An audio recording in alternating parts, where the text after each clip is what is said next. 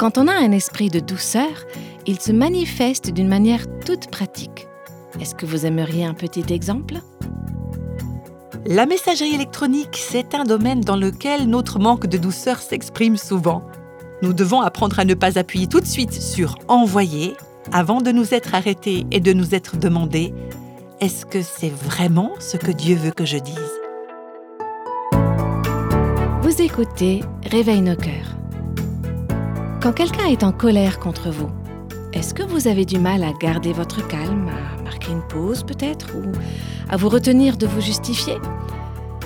Tout ça, ce sont des signes de douceur que Dieu peut développer dans nos vies. Alors découvrons ensemble la suite de notre série. Le soir après notre dernier enregistrement sur la beauté de la douceur, je dînais avec euh, quelques amis et une des convives qui avait assisté à cette rencontre s'est tournée vers moi et elle m'a dit Ah, ces enseignements sur la douceur, ça touche des points beaucoup trop sensibles. Alors je l'ai regardée et je me suis permise de lui demander À quel point spécifique est-ce que vous pensez? Et elle m'a répondu Mais à tous À chaque mot qui est sorti de votre bouche tous ces exemples que vous donnez sur nos manières de réagir, nos manières qui manquent de douceur. Je crois bien qu'il n'y a pas dans ma vie une seule circonstance où ma première réaction est une réaction de douceur. Cette femme, franchement, si vous m'aviez posé la question, je n'aurais jamais pensé ça d'elle. J'ai toujours trouvé qu'elle avait l'air pleine de douceur. Mais intérieurement, Dieu lui montrait que les premières réactions de son cœur n'étaient pas des réactions de douceur. Et puis elle m'a dit peut-être que ce serait utile, quand vous reviendrez sur le sujet, que vous précisiez à celles et ceux qui vous écoutent que la douceur n'est pas quelque chose que l'on reçoit dans son cœur comme ça d'un jour à l'autre, mais c'est un processus de sanctification. Dieu nous prend là où nous en sommes et par le pouvoir de son esprit, il nous forme et il nous modèle. Alors voilà, je vous préviens, acquérir la douceur, c'est un processus et je peux en attester parce que j'en fais l'expérience dans ma propre vie. Et je remercie cette femme de me l'avoir rappelé. Dans cette série, je me suis plusieurs fois référée au livre de Matthew Henry, À la recherche d'un esprit doux et tranquille, euh, qui a été écrit il y a plus de 300 ans. Son langage est quelquefois désuet, voire archaïque, alors quand je le cite, je prends la liberté de moderniser un peu les termes. Ce n'est pas un livre très long, mais il faut reconnaître qu'il ne se lit pas rapidement. Les citations que j'en tire sont des citations qui m'ont parlé et qui continuent à me parler personnellement vis-à-vis du message que je prêche. Ce livre n'est malheureusement pas disponible en français, mais si vous lisez l'anglais, vous le trouverez facilement sur une plateforme en ligne. Dans notre dernier podcast, nous avons vu comment Matthew Henry explique que la douceur nous rend capable de gouverner ou de contrôler notre colère quand nous avons été contrariés, quand des gens ou des choses nous irritent et nous ennuient. J'ai entendu il y a bien longtemps une anecdote sur George Whitfield, le célèbre prédicateur de réveil du XVIIIe siècle que Dieu a puissamment utilisé. Et à un moment donné de son ministère, il a reçu une lettre méchante où il était accusé de toutes sortes de crimes. La réponse de George Whitfield démontre son esprit de douceur. Voilà ce qu'il a écrit. Je vous remercie de tout cœur pour votre lettre. En ce qui concerne vos accusations contre moi, je sais, à propos de moi-même, des choses bien pires que toutes celles que vous avez ou pourrez formuler. Fraternellement en Christ, George Whitfield. Voilà un esprit de douceur. Il n'a pas cherché à se justifier, il n'a pas rendu le mal pour le mal. Il a dit, si vous connaissiez toute la vérité à mon sujet, votre liste de griefs aurait été bien plus longue. Voilà l'esprit de douceur. Donc la douceur nous rend capables de contrôler notre colère quand on est attaqué.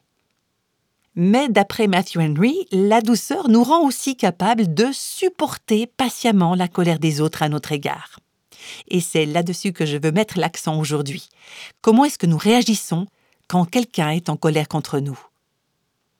Matthew Henry suggère qu'il y a deux réponses bibliques. Tout d'abord, quelquefois la réaction juste, la réaction de douceur, c'est de ne rien dire. Quelquefois, la douceur exige de nous le silence. Par exemple, le proverbe 26.4 Ne réponds pas à un homme stupide suivant sa folie, si tu ne veux pas lui ressembler toi-même. Vous et moi, nous avons toutes et tous vécu des occasions dans nos relations avec notre conjoint, nos enfants ou avec des amis où quelqu'un se met en colère et s'en prend à nous. Notre réaction naturelle, c'est de répondre sur le même ton. L'autre jour, j'étais dans une réunion et quelqu'un a dit quelque chose qui m'a mise en colère. Cette personne était énervée, elle a haussé le ton, et moi, la moutarde m'est montée au nez et je me suis surprise à préparer dans mon fort intérieur une réponse qui était sur le même ton. Rappelez-vous ce qu'on a dit, la douceur ne monte pas en pression, elle ne s'enflamme pas. Quelquefois, la meilleure manière de traiter le problème, c'est de ne rien dire. On va voir un exemple dans la Bible dans le livre des Nombres, chapitre 12, où Myriam et Aaron parlent contre Moïse, le chef établi par Dieu, à cause de la femme couchite qu'il avait épousée. Cette femme ne leur plaisait pas, ils n'approuvaient pas le choix de leur frère. Cela les contrariait beaucoup. Et voilà ce qu'ils disent. Est-ce seulement par Moïse que l'Éternel parle? N'est-ce pas aussi par nous qu'il parle? L'Éternel l'entendit.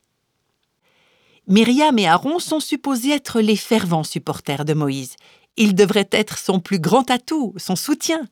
Mais comme le reste des Israélites, ils critiquent, ils râlent, ils se plaignent, ils sont en colère contre Moïse. Alors ils se dressent contre lui et l'attaquent de façon directe et en public. Ensuite, le verset 3 nous dit Or, Moïse était un homme très humble. On peut traduire aussi par très doux, plus humble que n'importe quel homme sur la terre. Donc vous avez d'un côté Myriam et Aaron, hostiles et en colère, et de l'autre Moïse, caractérisé par la douceur. Alors vous me direz, mais en quoi la réaction de Moïse a été douce? Eh bien, lisez le récit de Nombre 12, d'un bout à l'autre, et vous allez voir que Moïse n'a pas prononcé un mot, il n'a pas réagi, il est resté silencieux. En fait, les seules paroles que Moïse prononce dans cet épisode arrivent vers la fin, lorsqu'il prie pour sa sœur que Dieu a frappée de la lèpre. Moïse ne répond pas, il laisse Dieu se débrouiller. À la colère de Myriam et à son esprit de critique, il ne répond pas avec colère. Il ne se justifie pas lui-même, il n'ouvre pas la bouche, sinon pour prier pour elle. Voilà une splendide illustration de la douceur. Mais la meilleure illustration de cette douceur, de cette tranquillité, de ce silence face aux attaques, on la trouve en Jésus-Christ lui-même. Vous vous rappelez probablement le passage d'Ésaïe 53 qui dit Il a été maltraité, il s'est humilié et n'a pas ouvert la bouche. Pareil à un agneau qu'on amène à l'abattoir, à une brebis muette devant ceux qui l'attendent, il n'a pas ouvert la bouche. Il y a des moments où la douceur nous conduit à rester tranquilles, à ne rien dire. Bien sûr, on verra dans le reste de cette série qu'à certaines occasions, la douceur nous amène à dire quelque chose. Mais il y a des temps où le chemin de la douceur, c'est juste de se taire, de ne rien dire, de rester tranquille, en silence, de ne pas se défendre soi-même et de laisser Dieu le faire à notre place. Je vais encore vous lire quelques autres lignes du livre de Matthew Henry sur ce fait de garder le silence quand les gens sont en colère contre nous. Il vaut mieux se taire que de prononcer des paroles qui alimenteront la querelle. Lorsque notre cœur s'échauffe au-dedans de nous, il est bon de garder le silence et de rester en paix. Ceux à qui on a fait du tort pensent avoir le droit de parler. Mais il vaut mieux pour eux se taire que de parler à tort et à travers et de devoir se repentir. En d'autres termes, mieux vaut ne rien dire que dire des choses que vous regretterez et pour lesquelles vous devrez demander pardon à Dieu et à la personne à qui vous les avez dites. Je continue, nous péchons plus souvent par nos paroles que par notre silence. Et encore, on ne dit ni ne fait jamais rien sous le coup de la passion qui n'aurait pu être mieux dit ou fait plus tard. En d'autres termes, si vous devez parler, attendez de ne plus être en colère. Ça s'applique par exemple à la correction des enfants. Bien sûr, quelquefois il faut que vous interveniez tout de suite, parce que la situation l'exige. Mais chaque fois que c'est possible, il est préférable, avant de parler, d'attendre d'avoir réglé le problème de votre colère intérieure, parce que l'Écriture dit Le bâton de la colère sera brisé. Une vérité utile, mais dite sous le coup de l'émotion, peut faire plus de mal que de bien. Chacune et chacun, peut se rappeler des situations où ça a été le cas. Il aurait mieux valu ne pas avoir dit les choses plutôt que les avoir dites d'une manière brutale sous le coup de la colère. D'ailleurs, à ce sujet, voilà une autre citation puissante. Il vaut mieux, en restant silencieux, céder à notre frère qui est, ou qui a été, ou qui sera peut-être notre ami, que céder en parlant avec colère au diable qui a été, qui est et qui sera toujours notre ennemi juré. Autrement dit, quand nous réagissons, nous cédons au diable. Mieux vaut céder à notre frère qui, lui, est notre ami. Donc parfois, la vraie réponse douce à la colère, c'est de se taire. Mais d'autres fois, la réponse juste, c'est de parler. Parler, mais en laissant la douceur nous conduire. Donc parfois, mieux vaut se taire, mais quand et si nous ouvrons la bouche, il faut le faire avec douceur. Comme je vous l'ai déjà dit plusieurs fois ces derniers temps où je travaillais sur cette série, j'ai été moi-même en but à des attaques. C'est peut-être seulement que je le remarquais plus, ou bien c'était réellement plus fréquent. Quoi qu'il en soit, Dieu dirigeait tout simplement les circonstances pour que je puisse mettre en pratique ce que j'enseigne. Je vous donne un exemple. Un certain jour où je travaillais sur cette série, j'ai reçu un mail d'une amie. Elle était énervée et en colère. Le ton de son mail était accusateur. Vous saviez, vous, que même les mails ont un ton? C'était vraiment, en tout cas de mon point de vue, une attaque injustifiée. Ce mail m'a pris par surprise. Mais, mais d'où est-ce que ça sort? Alors, comme j'étais en train d'étudier ce sujet de la douceur, j'ai été capable de réfléchir et de mesurer ma réaction. Bon, ma réaction instinctive, probablement que ce serait la vôtre aussi, hein, si on est honnête, ma réaction instinctive dans cette circonstance aurait été de répondre immédiatement par un mail, et comme c'est rapide et facile, trop facile, d'appuyer tout de suite sur le bouton Envoyer. La messagerie électronique, c'est un domaine dans lequel notre manque de douceur s'exprime souvent. Nous devons apprendre à ne pas appuyer tout de suite sur Envoyer avant de nous être arrêtés et de nous être demandé est-ce que c'est vraiment ce que Dieu veut que je dise? Ma réaction instinctive était de me justifier, de contre-attaquer et de souligner à cet ami ses propres manquements. Mais répondre avec douceur, ça m'obligeait à attendre. Ne réagis pas tout de suite, laisse-la se calmer. Donne-toi le temps de te calmer, toi aussi. Assure-toi de ne pas réagir dans la colère. Je m'en suis rendu compte. Quand j'ai finalement réagi, et dans ce cas, j'ai dû attendre euh, plusieurs jours, c'est vrai. Dans ces circonstances, c'était la bonne chose à faire. J'avais besoin d'attendre, de laisser les choses se tasser. Quand je réagis, je dois m'assurer que je n'attaque pas en retour, m'assurer que je réagis avec douceur.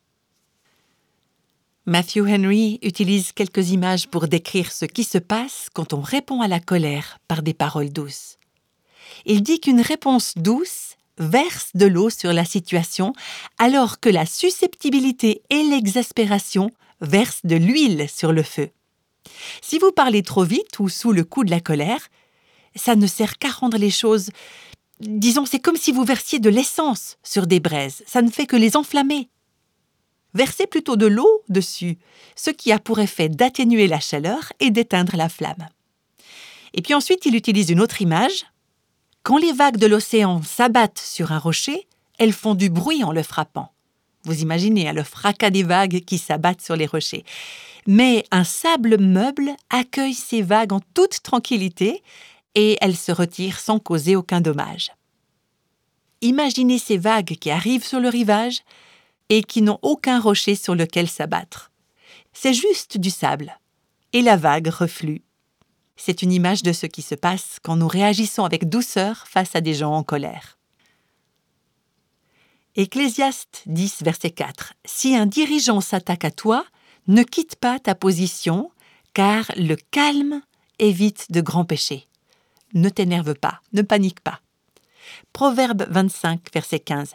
Par la patience, on peut persuader un dirigeant, et une langue douce peut briser toute résistance. Douceur, bienveillance, patience. Et bien sûr, il y a un verset que nous avons déjà vu dans cette série, Jacques chapitre 1, versets 19 et 20, que chacun soit prompt à écouter, lent à parler, lent à se mettre en colère, car la colère de l'homme n'accomplit pas la justice de Dieu. Et puis, dans son livre sur la douceur et la tranquillité d'esprit, Matthew Henry parle des signes qui mettent en évidence un manque de douceur et comment ces signes se manifestent dans la vie quotidienne. J'aimerais juste en mentionner deux ou trois pour que l'on puisse permettre à Dieu de sonder nos cœurs et de nous montrer si nous avons un esprit de douceur. Voilà donc quelques pensées qui nous aideront à mieux discerner les choses. Premièrement, en ce qui concerne ceux qui sont placés sous notre autorité. Ce peut être en tant que parents, enseignants ou employeurs, ou n'importe quelle personne qui est à nous rendre compte parce qu'elle est sous notre autorité. Si nous ne sommes pas des personnes douces, nous avons tendance à rapidement les corriger et à les critiquer. Nous sommes plus conscients des défauts et des manquements des autres que des domaines où la grâce se manifeste dans leur vie. Et ce qui en découle, c'est que les personnes placées sous notre autorité ont l'impression qu'elles n'arriveront jamais à nous satisfaire. C'est l'impression qu'ont nos enfants, pour certaines et certains d'entre nous. Et c'est pareil au travail nos collaborateurs peuvent avoir l'impression qu'ils ne pourront jamais nous satisfaire. Comparé avec ce que l'Écriture nous dit de Dieu, bien qu'il soit la perfection même, il ne conteste pas sans fin. Si nous n'avons pas un esprit de douceur, nous allons être prompts à corriger, à très vite relever les fautes de celles et ceux qui dépendent de nous. Matthew Henry dit que chaque petite faute ne mérite certainement pas d'être censurée ou pointer du doigt ou corriger. Il vaudrait mieux passer dessus, ou, si la faute doit être relevée et corrigée, ne pourrait-elle pas l'être sans colère? Cela peut se faire sans bruit ni éclat de voix. Si vous dirigez les autres, apprenez aussi à vous contrôler vous-même. Je crois qu'on ferait bien de s'en souvenir de cette parole, nous qui sommes euh, enseignants, parents ou responsables.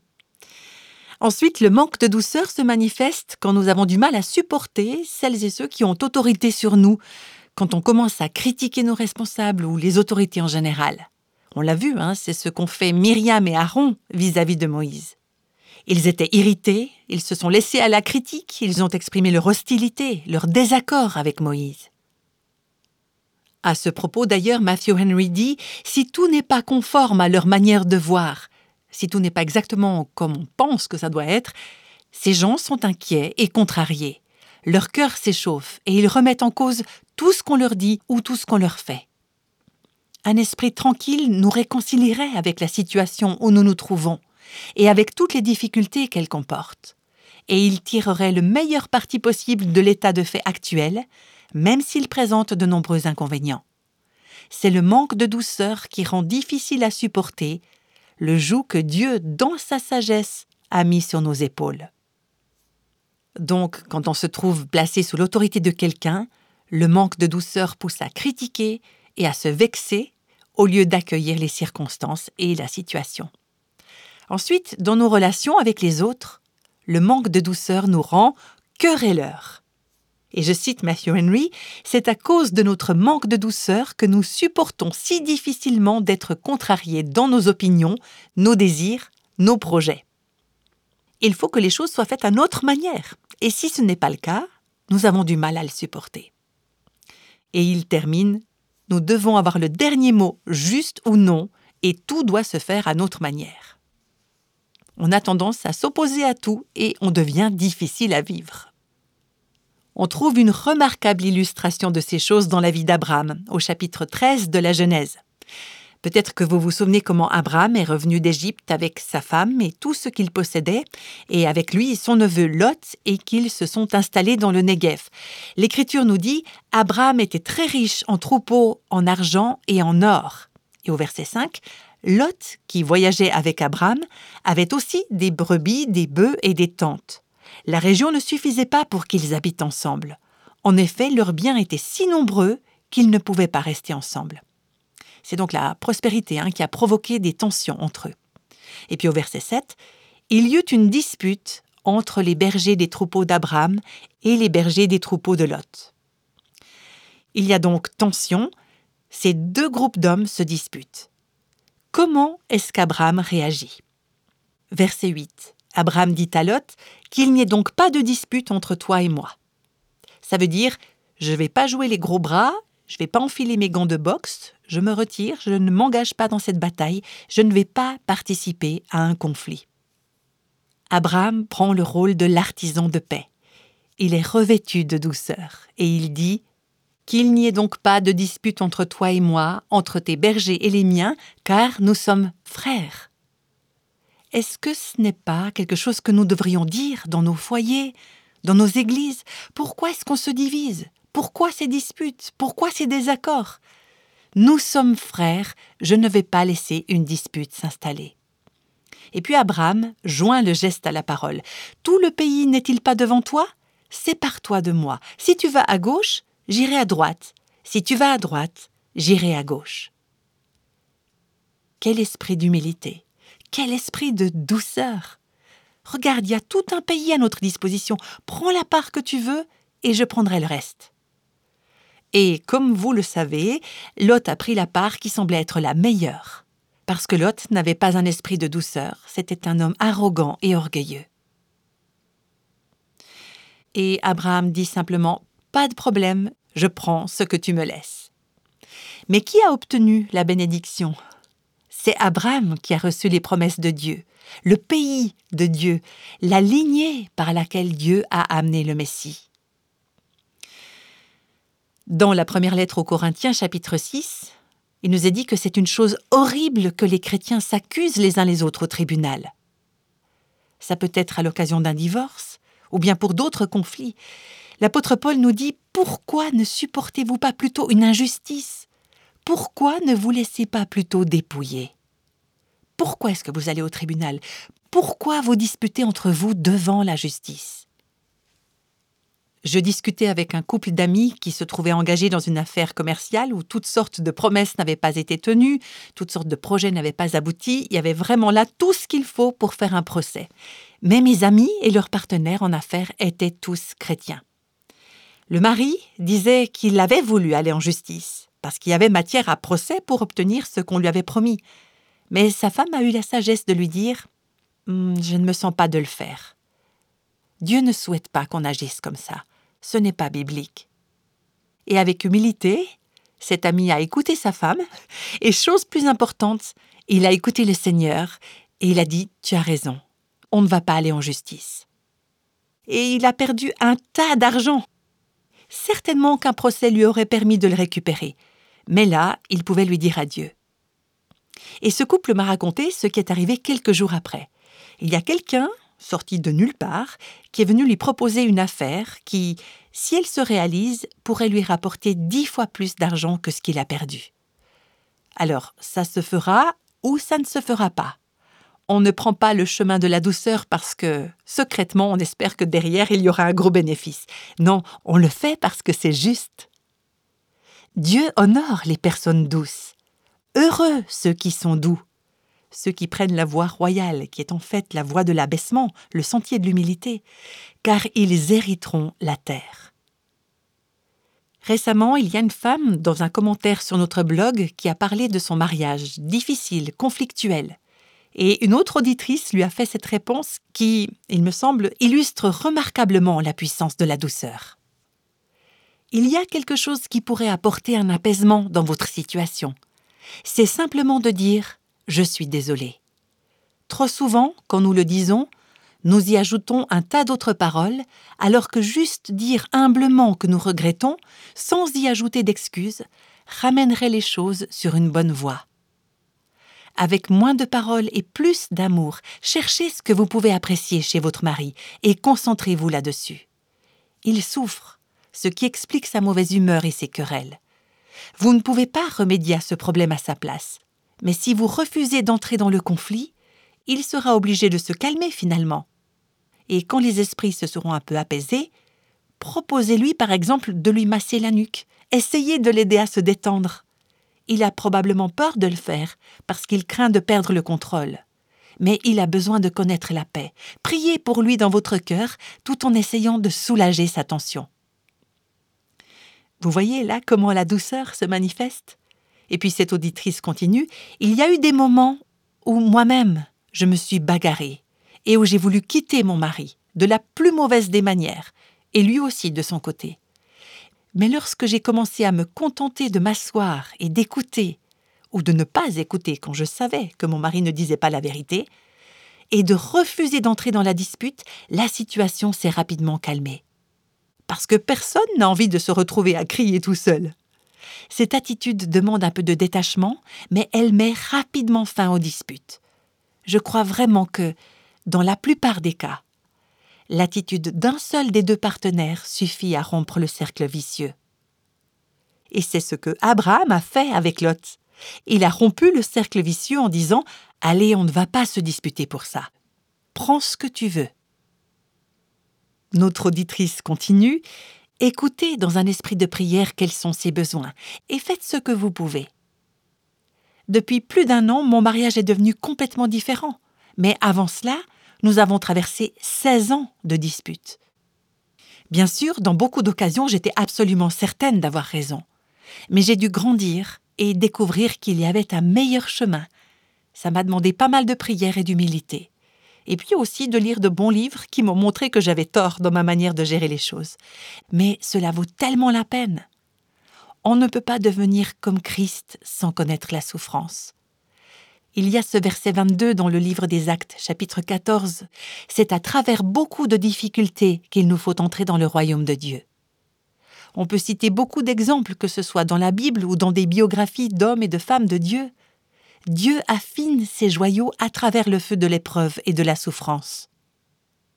J'étais rebutée par l'idée de souffrir, mais maintenant je commence à voir la beauté de cet outil de Dieu, qui peut nous perfectionner mieux que quoi que ce soit. Au travers des souffrances et des personnes difficiles à vivre, mon cœur, par la grâce de Dieu, a été rendu meilleur. Le feu produit réellement une beauté que rien d'autre ne peut produire. Je prie pour vous et j'espère que mon témoignage vous aidera. Je trouve que ce sont de bonnes paroles, des paroles sages. Nous revêtir d'humilité, nous revêtir de douceur. Cela ne nous empêchera pas de connaître le feu, la souffrance, la difficulté, les circonstances contraires, les personnes désagréables, mais c'est de cette manière que le Seigneur nous forme et nous modèle en faisant émerger de nous de l'or, de telle sorte que Dieu soit glorifié dans nos vies.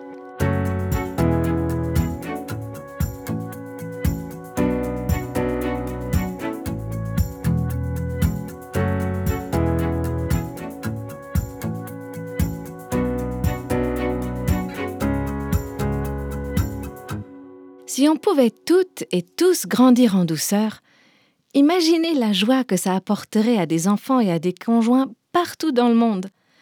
Nous sommes au beau milieu d'une série de messages appelés La beauté de la douceur.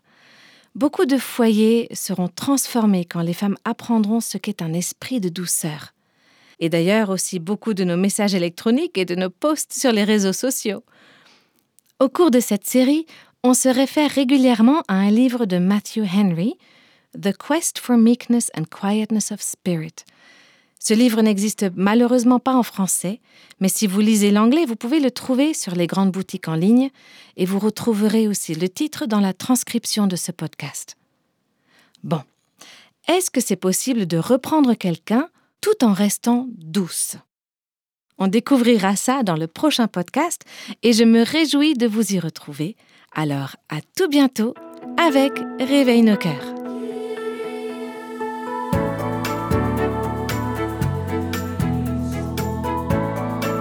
Les extraits de la Bible sont tirés de la version second 21.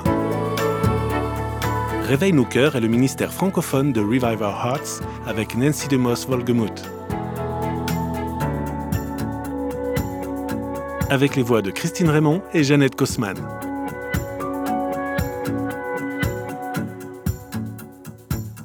Quelle que soit la saison de votre vie, Réveille nos cœurs vous encourage à trouver la liberté, la plénitude et à porter du fruit en Christ.